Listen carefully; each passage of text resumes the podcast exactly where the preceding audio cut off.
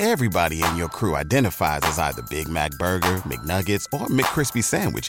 But you're the filet fish Sandwich all day. That crispy fish, that savory tartar sauce, that melty cheese, that pillowy bun. Yeah, you get it. Every time. And if you love the Filet-O-Fish, right now you can catch two of the classics you love for just $6. Limited time only. Price and participation may vary. Cannot be combined with any other offer. Single item at regular price. Ba da ba ba ba. As the number one audio company, iHeartMedia gives you access to all. Every audience, live conversations, trusted influencers, and the insights and data you need to grow. iHeartMedia is your access company. Go to iHeartResults.com for more. All that sitting and swiping, our backs hurt, our eyeballs sting. That's our bodies adapting to our technology. But we can do something about it. We saw amazing effects. I really felt like the cloud in my brain kind of dissipated. There's no turning back for me.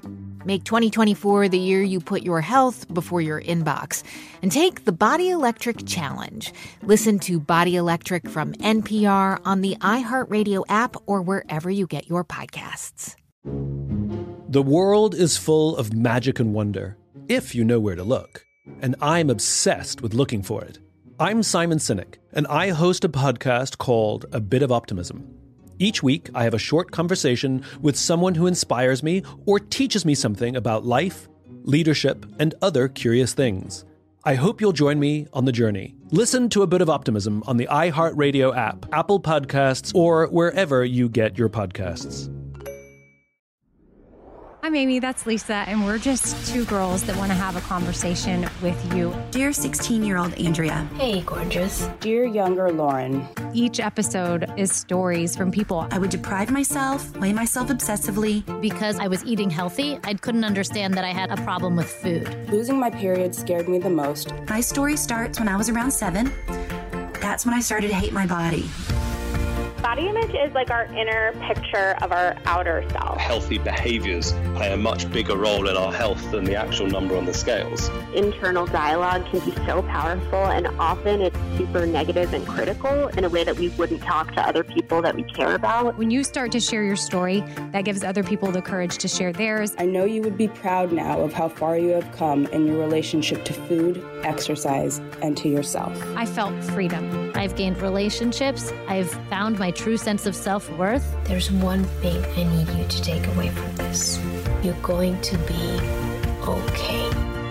Welcome back to Outweigh. Today we're joined by Victoria Myers. We'll put everything in the show notes, but she's at Victoria Myers underscore. And she's a registered dietitian, founder of Nourishing Minds Nutrition, podcast host, Nourishing Minds Podcast. And she is such a wonderful voice of reason in the space, really navigating difficult topics when it comes to intuitive eating. So, my favorite part of your philosophy is that you're helping people let go of unhealthy obsession with healthy eating. So, we cover orthorexia a lot here, but I think it's so helpful to have an expert, a registered dietitian, come in and say the rigid rules are actually giving you anxiety and stress, and this mindset isn't healthy. So, wellness without obsession. Simple to the point. I love it. Yay. Thank you so much. And thanks for having me. I am like so excited to be here. And today we're going to be talking about intuitive eating and IBS. So, we're going to keep it super basic, break it down, and really help with something very challenging, which is I have a medical condition that requires me to eat a certain way. And so I can't eat intuitively. So that's probably something you hear a lot, right? Yeah, and I think it's complex. I'm sure we're going to get into all of that, but like sometimes you can and sometimes you cannot. It depends on like the root cause of it. We'll we'll get into all this, I'm sure though. I'm excited too. So let's just go from the top. What is IBS and how is it diagnosed? Okay, so IBS is irritable bowel syndrome, and honestly, usually it's a diagnosis by a gastrointestinal doctor that is a diagnosis of like everything else gets ruled out. And I always say to clients or potential clients, like, that's a good thing. We want celiac disease to get ruled out, we want Crohn's and ulcerative colitis to get ruled out. But a lot of times people get kind of slapped with this diagnosis of IBS, which means you have a certain criteria of symptoms like gas, pain, bloating, diarrhea, constipation or alternating diarrhea and constipation. And then a lot of times they just kind of get sent on their way or given medication and not really told what else to do. Another common thing that I see is they're often told to follow a low FODMAP diet, which I'm sure we'll talk about that today too, which is an evidence-based approach to help with IBS. But again, a lot of times people get told to follow that for long term and they don't get told anything else outside of that. So I think there's just like a lot of confusion around how to navigate and cope with IBS. I will even say from my clinical perspective, uh, specializing in orthorexia and disordered eating, so many people that have disordered eating have digestive issues. Those two go hand in hand. So a lot of times people get the diagnosis of IBS, but what if it's because they have disordered eating? And I think there's that like huge part of the conversation that really gets missed and maybe not even at the thought of a GI doctor. They're just not well understanding or maybe not well educated on that particular part of why that person might have digestive issues. But that's basically the basic way you can think of it. It's a diagnosis where everything else gets ruled out. You get told you have IBS and often from there just told nothing like just manage your symptoms basically. So i think you said something super important just to highlight that the disordered eating can cause digestive issues which then gets labeled as ibs 100% uh, a lot of different things can happen to the body whenever you develop disordered eating but in a really basic way to think of it is if you're not eating enough fuel your body starts to shut down. And a huge thing it shuts down because your body doesn't see this as like necessary to survive as your digestion so it makes sense even from that really basic perspective of why people develop digestive issues. And then even if we add orthorexia to the conversation y'all know this because y'all talk about orthorexia a ton on your show but what are people eating when they have orthorexia super high fiber foods they're intermittent fasting they're going you know eating all these gluten-free foods which have all these extracted fiber sources in it so much things that can cause symptoms. So as you can see, it's already like super complex to say like what specifically causes the symptoms, but it's all definitely interconnected together. Okay, I'm gonna come in from the other side as someone who would actually do certain IBS or even Crohn's disease. I do not have Crohn's, but I would, I this was years ago, haven't thought about it in a very long time. But I knew someone that had Crohn's and they were reading this book and it was gonna help their digestion and follow this diet to a T. I wish for the life of me I can't think of the name of it, but doesn't matter. But I then went to buy that book because it provided this protocol to have a healthy gut, but I didn't have what she had.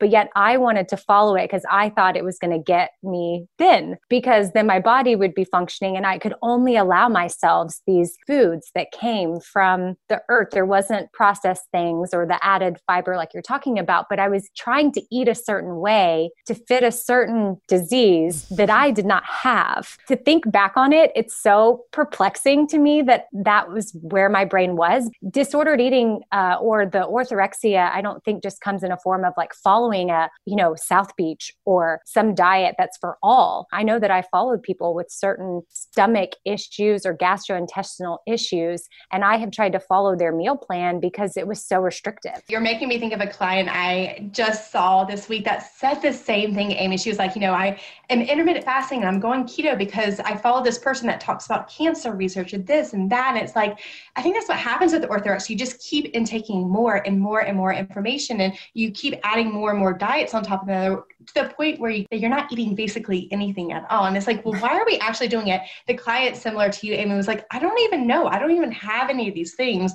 I just felt like I had to to have health. Right. Well, I think that the chief complaint with digestive disorders that are applicable to all is bloating. And I feel like I could do an entire podcast on my dislike for the way we come at bloating because it's not always bloating and it doesn't always need a solution. But Amy, when you said, you know, you were following people with these digestive things, I'm envisioning you following somebody who's saying, here's how you fix your bloat. And then here's the protocol. But her bloat is because she's has a digestive disorder and therefore you're on a protocol just because of this one symptom that she is displaying. Does that make sense? Yeah no i mean i think we take on what we're what we're doing is a disservice to ourselves. I mean first of all when we're eating disordered that's that's a disservice to ourselves. But when we take on somebody else's chronic illness and make it our own because not i did not think i had what she had but for whatever reason i thought because she was trying to live live her healthiest lifestyle to cure herself. I'm using her as a, I'm not even talking about one person in mm-hmm. particular, uh, her or him, because I then started to follow every little move they would make. I thought somehow I'm a healthier, thinner person. Saying it out loud, I'm like, how in the world did I ever think that would make sense? Because I was deprived. I was restricting things that I didn't need to restrict because I don't have that chronic illness.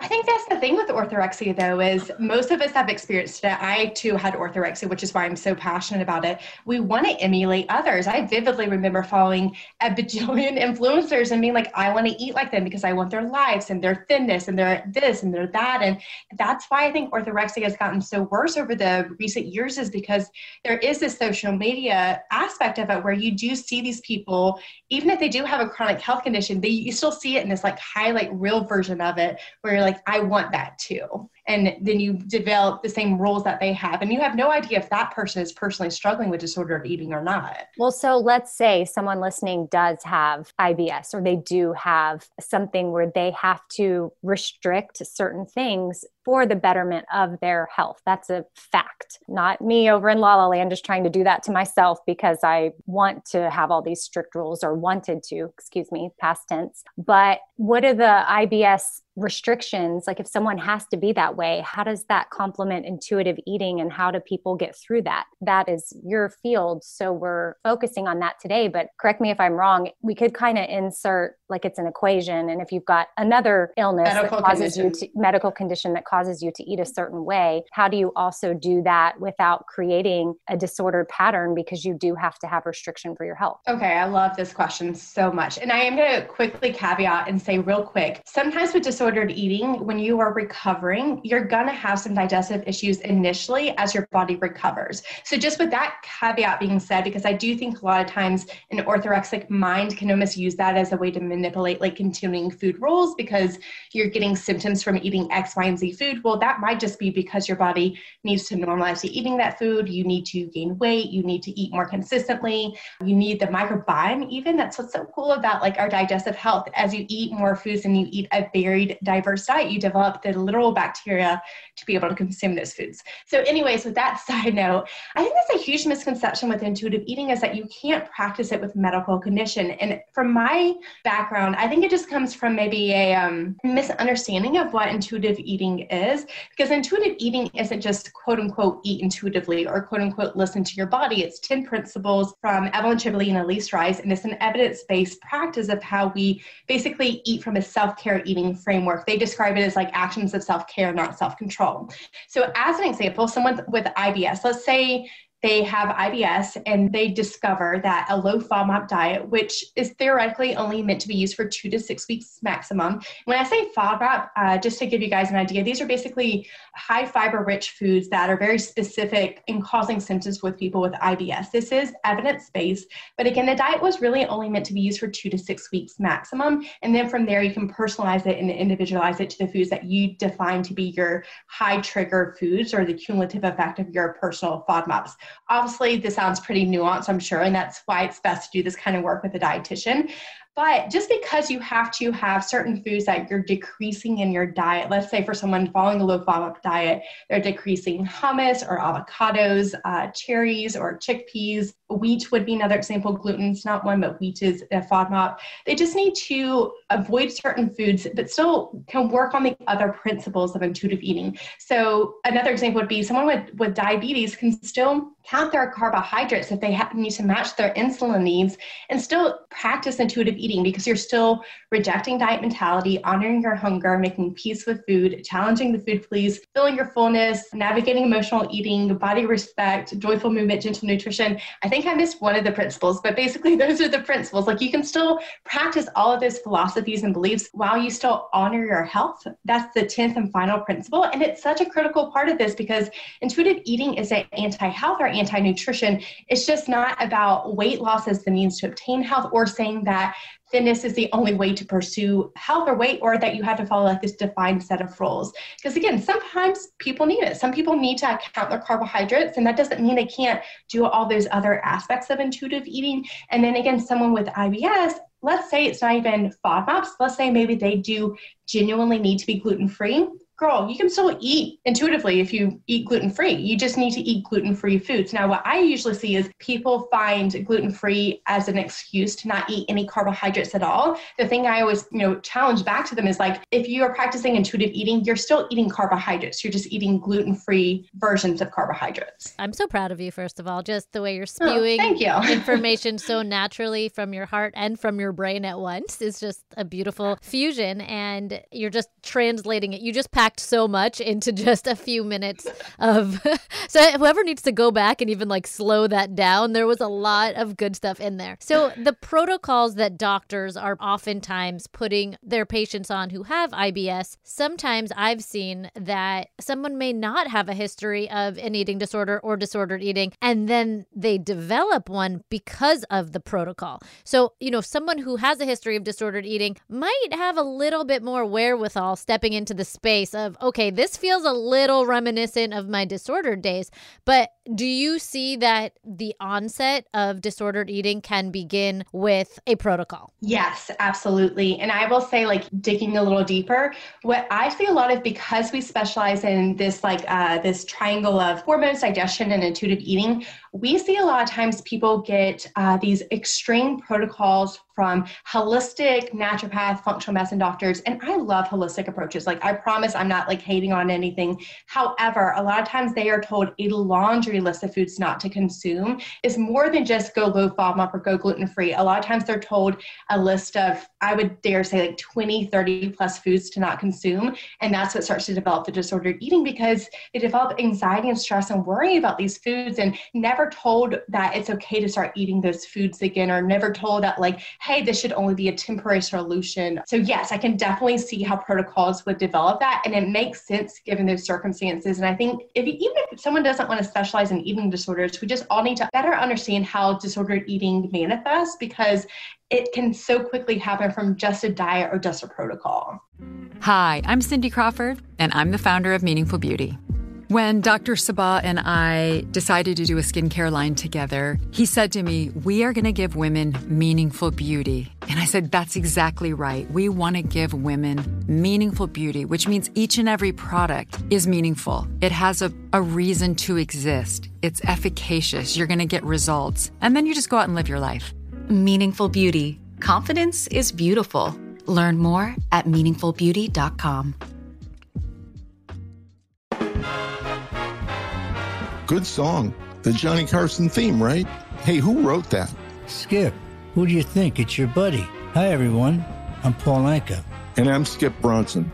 And what happens when two old friends take their decades of experience in the business and entertainment worlds and sit down with our buddies? You get Our Way, a brand new show from iHeart Podcast where we chop it up with our pals about everything under the sun. Hear about Michael Bublé's entrance into show business. And get business insight from Mark Burnett. Find out what scares my son-in-law, Jason Bateman. And discover the bragging rights that come with beating Michael Jordan at golf. Together, we know just about everybody, including sitting presidents. So join us as we ask the questions they've not been asked before tell it like it is, and even sing a song or two. This is our podcast, and we're going to do it our way. Listen to Our Way on the iHeartRadio app, Apple Podcasts, or wherever you get your podcasts.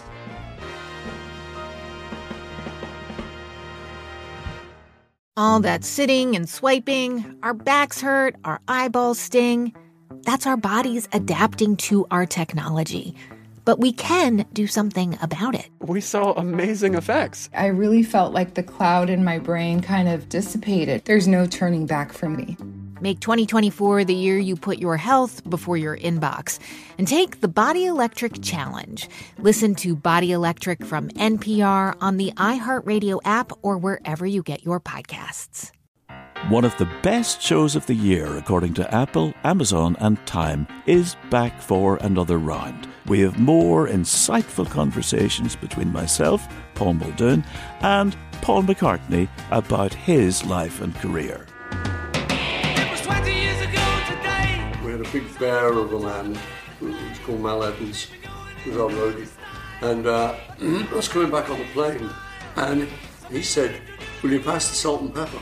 and I misheard him. I said, What? Sergeant Pepper? This season, we're diving deep into some of McCartney's most beloved songs. Yesterday, Band on the Run, Hey Jude, and McCartney's favourite song in his entire catalogue Here, There, and Everywhere.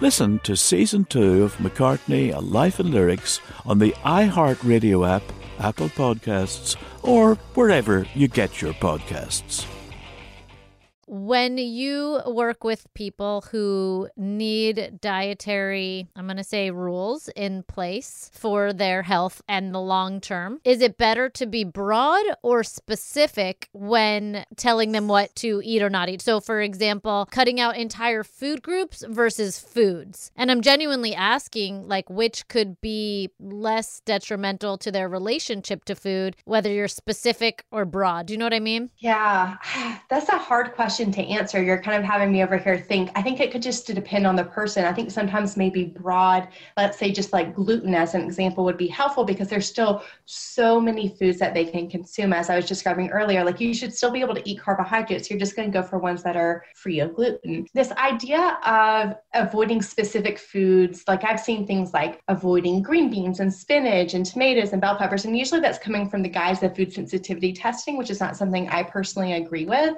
you know, I get it. And I, I, guess you could say a low FODMAP diet is pretty specific. There's a very specific foods that have FODMAPs in them. And like I mentioned, that is a evidence-based practice, but it was never meant to be used for a long term. So I think I, it could be used for a short-term solution. I just always like to emphasize that doesn't mean you have to avoid all of those FODMAPs for the rest of your life either, though. Generally speaking, once someone has done the personalization of it and they are, you know, doing this to manage their IBS symptoms, usually it's just things like garlic and onions, maybe beans can be a pretty big one too, that they just need to eat less of overall. And they don't even have to, it's not like someone like with celiac and gluten free, it's not like they have to avoid that food forever or like completely eliminate it. Oftentimes it's just a reduction of it, if that makes sense. And would you say that cooking techniques could alter how the food is digested in the body? Oh, yeah. I feel like cooking just always helps, right? So, like, for example, apples are a really big FODMAP. You can cook the apples. I love making like baked apples with cinnamon and maple syrup. Yum, so delicious. Like, that's a way to make it easier to digest. Or onions, garlic, that'd be another great example.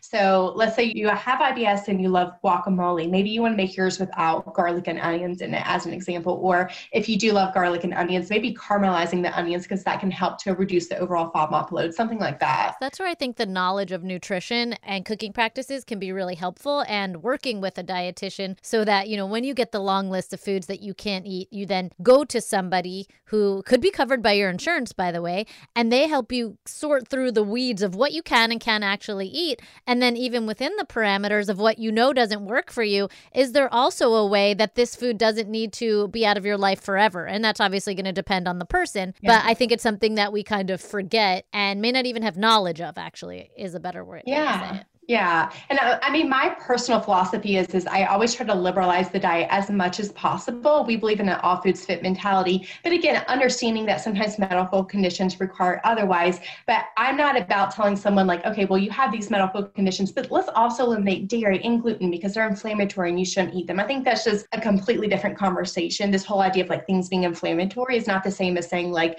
follow temporarily a low FODMAP diet for your IBS. So let's say a client does come to you and well you are working with them and they want to figure out how food makes them feel. Sometimes it's hard to recognize mm-hmm. okay is this a period cramp? Am i ovulating? Like i went through fertility stuff so i became very in tune with uh, ovulation cramps. I always thought because i that's not my period i always thought the discomfort i was feeling in my stomach was a food related issue. But once I became in tune with what my body was doing on a, my menstrual cycle level, I realized, oh my goodness, I'm not uncomfortable right now because of something I ate. I'm uncomfortable because I'm ovulating right now and I get really bad cramps during that time. And I could start to see all the signs happening. So I say all that just to say that once we become aware of how our body is functioning and what's causing it, but I feel like even still without that knowledge, knowledge. There's times where I don't know why I feel puffy or I don't know why my stomach is uncomfortable or is it journaling? How do you recommend to people to keep track of how it's making them feel and then make decisions based on that? Yeah, I love this question. I do have to say, I think what's so interesting to me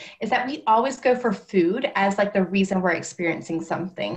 I always, when a client's like, oh, I'm having a ton of symptoms this week, my first question to them is not, what is your stress and anxiety levels like this week? Because that is so underestimated for the way it gives us so many symptoms. It can cause the irritability, the fatigue, the uh, lack of concentration, the puffiness, the bloating. It can cause all of that. So, my personal philosophy is always focusing on that first and foremost because it is vastly underestimated for how much like literal symptoms it can cause in your physical body to experience stress and anxiety. And then from there, like, yeah, is something going on with your period? Are you on your period? Are you ovulating this week? Do you potentially have PMS symptoms?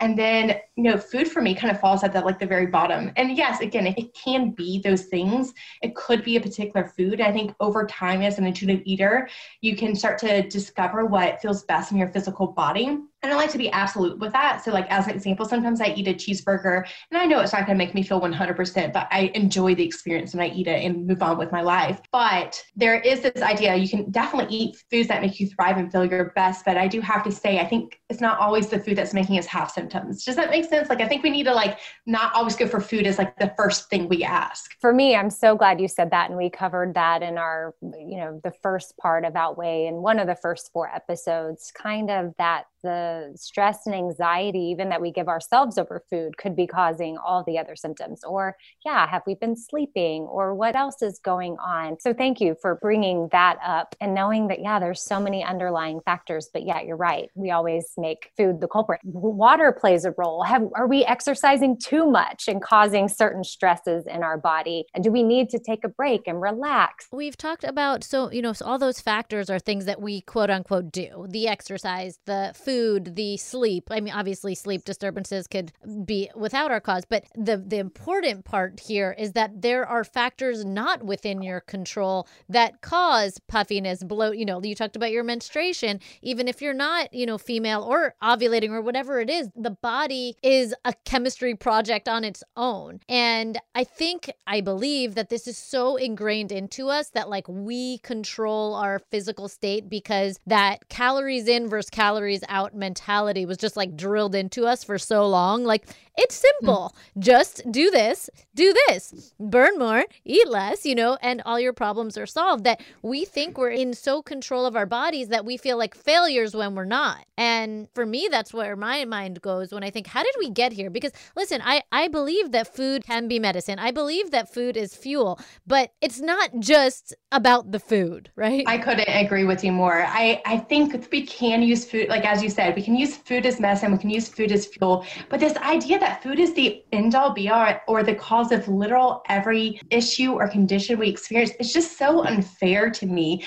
And you know similar to like this calories in calories out i think what we've also recently have had happened in this health and wellness world is like you have a symptom it's this food's fault. You have this symptom it's this food's fault. And i think that's where we are even more so with food. And i think it still comes down to like thinness and desire to like lose weight. And like it almost always comes down like that's how people perceive health. But i also think it's very much this idea like you have bloating, eliminate gluten. You have acne, don't eat dairy.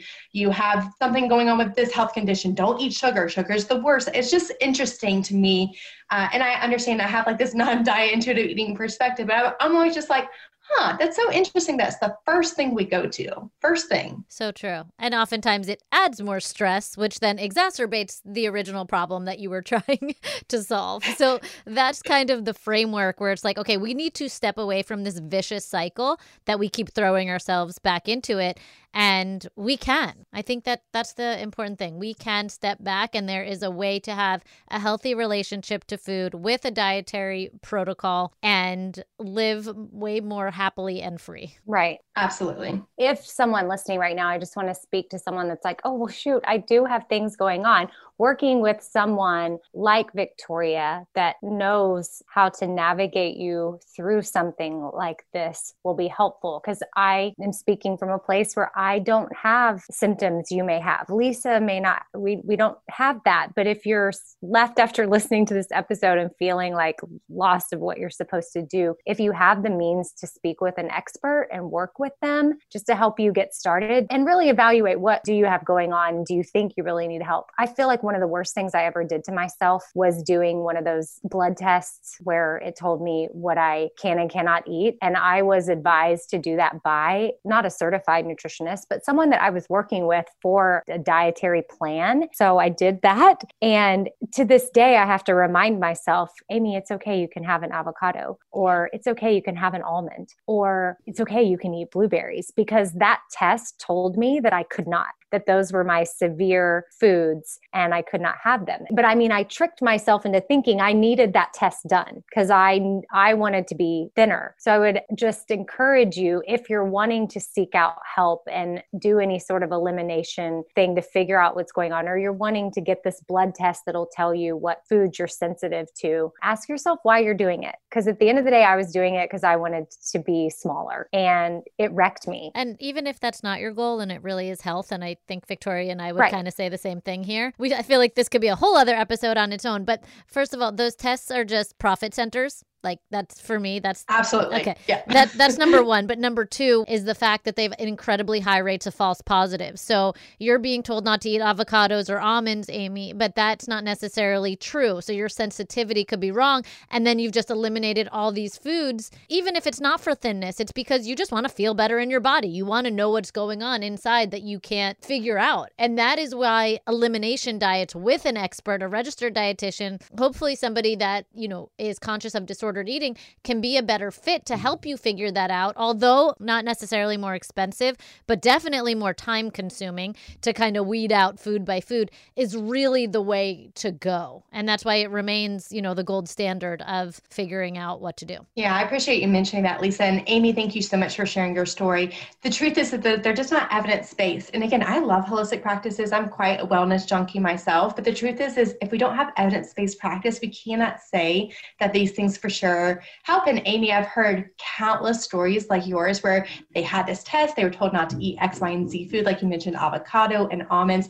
And then what happens is they develop fear around the specific foods for the rest of their life. And I'm going to imagine that's not how the tests were originally meant to be used, but it seems to be how they're using now. And we all have IgG in our blood, like that tells us that we're used to a food. So I think I personally just have a lot of, you know, obviously I have a different perspective on this test. It sounds like Lisa, you do too.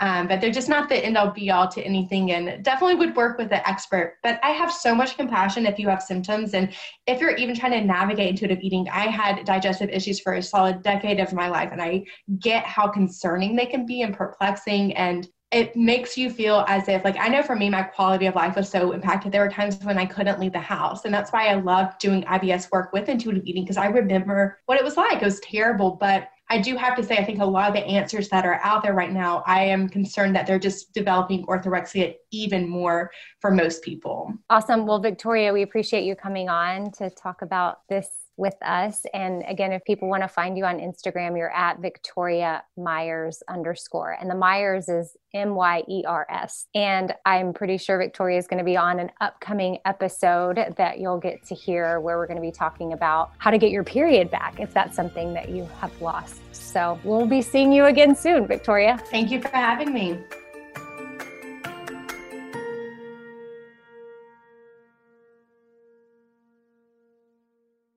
Does money stress you out? Let Facet flip your financial chaos into clarity. Finding Facet immediately put us at ease. Facet's innovative approach to financial planning ensures your money works as hard as you do, enabling members to experience the joys of having your finances in order. And that makes us Facet for life now, I guess. Visit facet.com, F A C E T.com to learn more. This ad is sponsored by Facet. Facet Wealth is an SEC registered investment advisor. This is not an offer to buy or sell securities, nor is it investment, legal, or tax advice. These testimonials are from current Facet members who are not compensated. All opinions are their own and not a guarantee of a similar outcome. Everybody in your crew identifies as either Big Mac Burger, McNuggets, or McCrispy Sandwich. But you're the filet fish Sandwich all day. That crispy fish, that savory tartar sauce, that melty cheese, that pillowy bun. Yeah, you get it. Every time. And if you love the Filet-O-Fish, right now you can catch two of the classics you love for just $6. Limited time only. Price and participation may vary. Cannot be combined with any other offer. Single item at regular price. Ba da ba ba ba. All that sitting and swiping, our backs hurt, our eyeballs sting. That's our bodies adapting to our technology. But we can do something about it. We saw amazing effects. I really felt like the cloud in my brain kind of dissipated. There's no turning back for me. Make 2024 the year you put your health before your inbox and take the Body Electric Challenge. Listen to Body Electric from NPR on the iHeartRadio app or wherever you get your podcasts. The world is full of magic and wonder, if you know where to look. And I'm obsessed with looking for it. I'm Simon Sinek, and I host a podcast called A Bit of Optimism. Each week, I have a short conversation with someone who inspires me or teaches me something about life, leadership, and other curious things. I hope you'll join me on the journey. Listen to a bit of optimism on the iHeartRadio app, Apple Podcasts, or wherever you get your podcasts.